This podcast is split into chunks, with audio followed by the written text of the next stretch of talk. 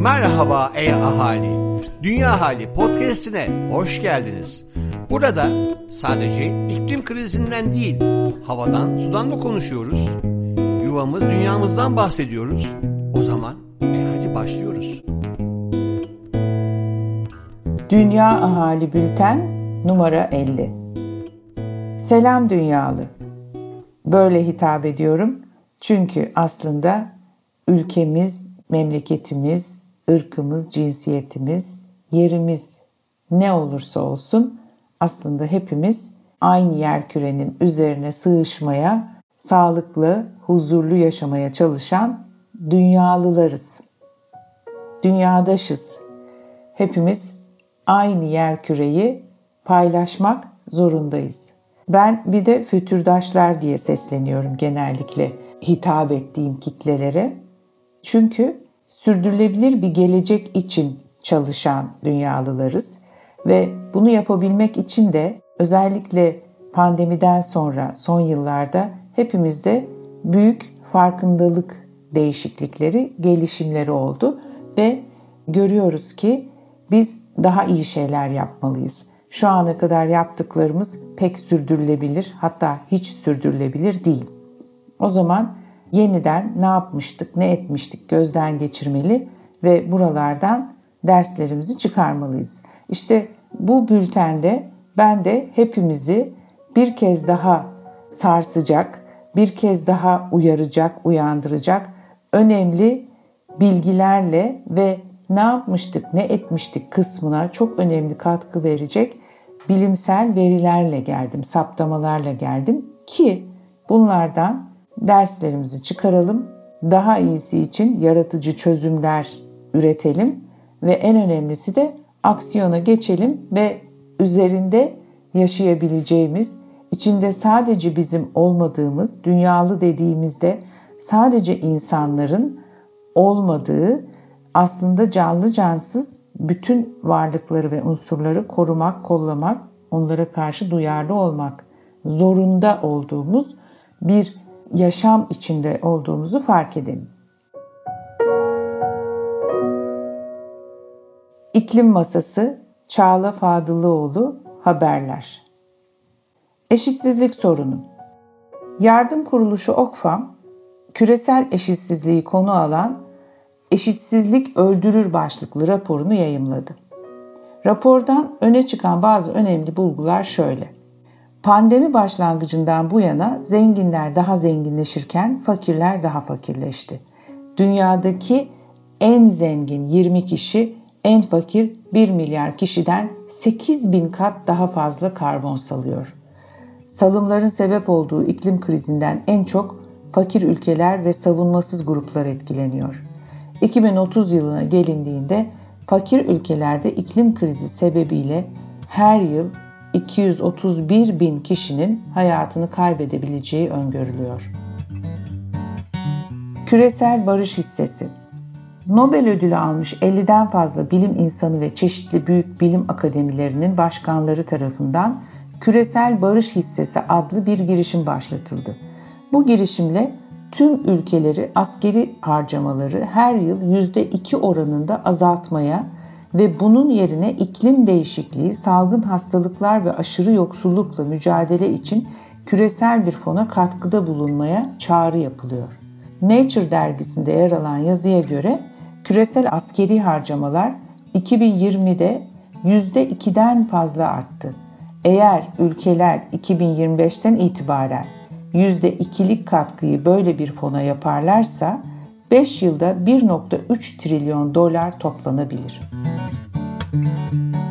Biyoçeşitlilik kaybı 15. Birleşmiş Milletler Biyoçeşitlilik Konferansı COP15 ya da COP15'in veya tam açılımı ile Conference of the Parties yani Taraflar Konferansı'nın ana bölümü 2022 Nisan-Mayıs aylarında Çin'in Kanmin kentinde gerçekleştirilecek. Konferansta biyoçeşitlilik hedefleri ve 2050 ajandası gibi önemli konular görüşülecek. Konferans öncesinde 50'den fazla uzman bir araya gelerek 2020 sonrası küresel biyoçeşitlilik çerçevesi taslağını değerlendirip görüşlerini belirttiler. yayımladıkları rapora göre biyoçeşitlilik kaybını durdurmak ve tersine çevirmek için koruma altındaki alanları artırmaktan çok daha fazlası gerekli. Yaklaşık 1 milyon canlı türü yok olma riski ile karşı karşıya. Sistemsel değişimler olmalı. 2050 biyoçeşitlilik hedeflerine ve 2030 kilometre taşlarına ulaşmak için acilen eyleme geçilmeli.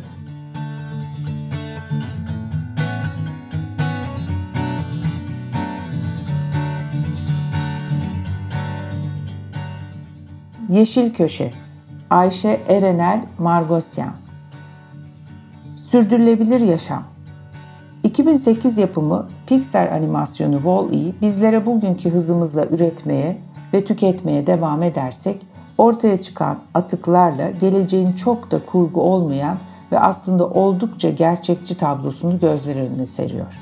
Filmde de insanlık sebep olduğu kirlilik ve atıklar yüzünden yaşanılmaz hale gelen dünyayı terk etmek zorunda kalıyor. Bu terk edişten ve yok oluştan sonra dünya üzerinde hamam böceği dışında bir yaşam kalmıyor.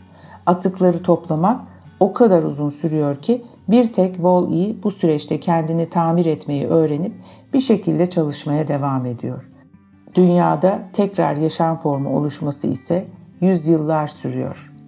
Yaşadığımız çevre sorunlarının çözümü soyumuzun tükenmesi ya da gezegeni terk etmemiz olmayacak. Ancak tüketimi azaltmaya ivedilikle ihtiyacımız var. Geri dönüşümün en son çare olduğunun bilinci yükseldikçe ürünleri dönüştürmek veya tekrar kullanmak çabası ve ikinci ele olan rağbet artıyor. Özellikle Z kuşağı bu konuda oldukça bilinçli. Örneğin giyim konusunda sezonluk markalar yerine daha sürdürülebilir üretimlerden yana yapıyorlar seçimlerini. Burada sürdürülebilirlik üretimin tüm aşamalarında sonrasında ise dağıtımında hatta nakliyesinde de uygulanması, yerel tedarikçilerin tercih edilmesi, insan ve hayvan haklarının göz önünde bulundurulması, çalışanlara adil gelir ve iş koşulları sağlanması gibi birçok konuyu kapsıyor. Tekstil sektörünün sera gazı oluşumu ve temiz suların kirlenmesi başta olmak üzere çevreye zararı büyük. Sadece bir pamuklu tişörtün üretimi için 2700 litre temiz su tüketiliyor. Sektörün 2015 yılında 92 milyon ton olan atık miktarının 2030 yılında 148 milyon ton olacağı öngörülüyor. Artık bir ürünün her renginden alma zihniyetinden çıkıp sadece ihtiyacımız olanı almak ve uzun süre kullanmak dışında bir seçeneğimiz olmamalı. Wall-E, çöp diye atılan çoğu atığın aslında nasıl tekrar kullanılabileceğini, nelere dönüşebileceğini ve hatta bir atık bile olmadığını gösteriyor bize. Bir yandan da o koca çöplüğün ortasında bile bir bitkinin yeşerebileceğini, ben zaten tek başıma ne yapabilirim ya da benim çevreye zaten ne zararım var sorularının cevapları oldukça açık ve net. Dünyadaki kaynakları kullandığımız sürece hepimizin az ya da çok çevreye bir etkisi var. Bu kaynakların ihtiyacımız olduğu kadarını kullanırsak ve ortaya çıkan atıkları dönüştürmek için çaba gösterirsek ancak sürdürülebilir, yaşanabilir bir geleceğimiz olacak.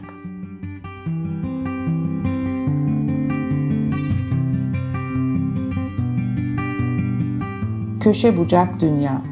Profesör Doktor Levent Kurnaz. Ekolojik Medeniyet.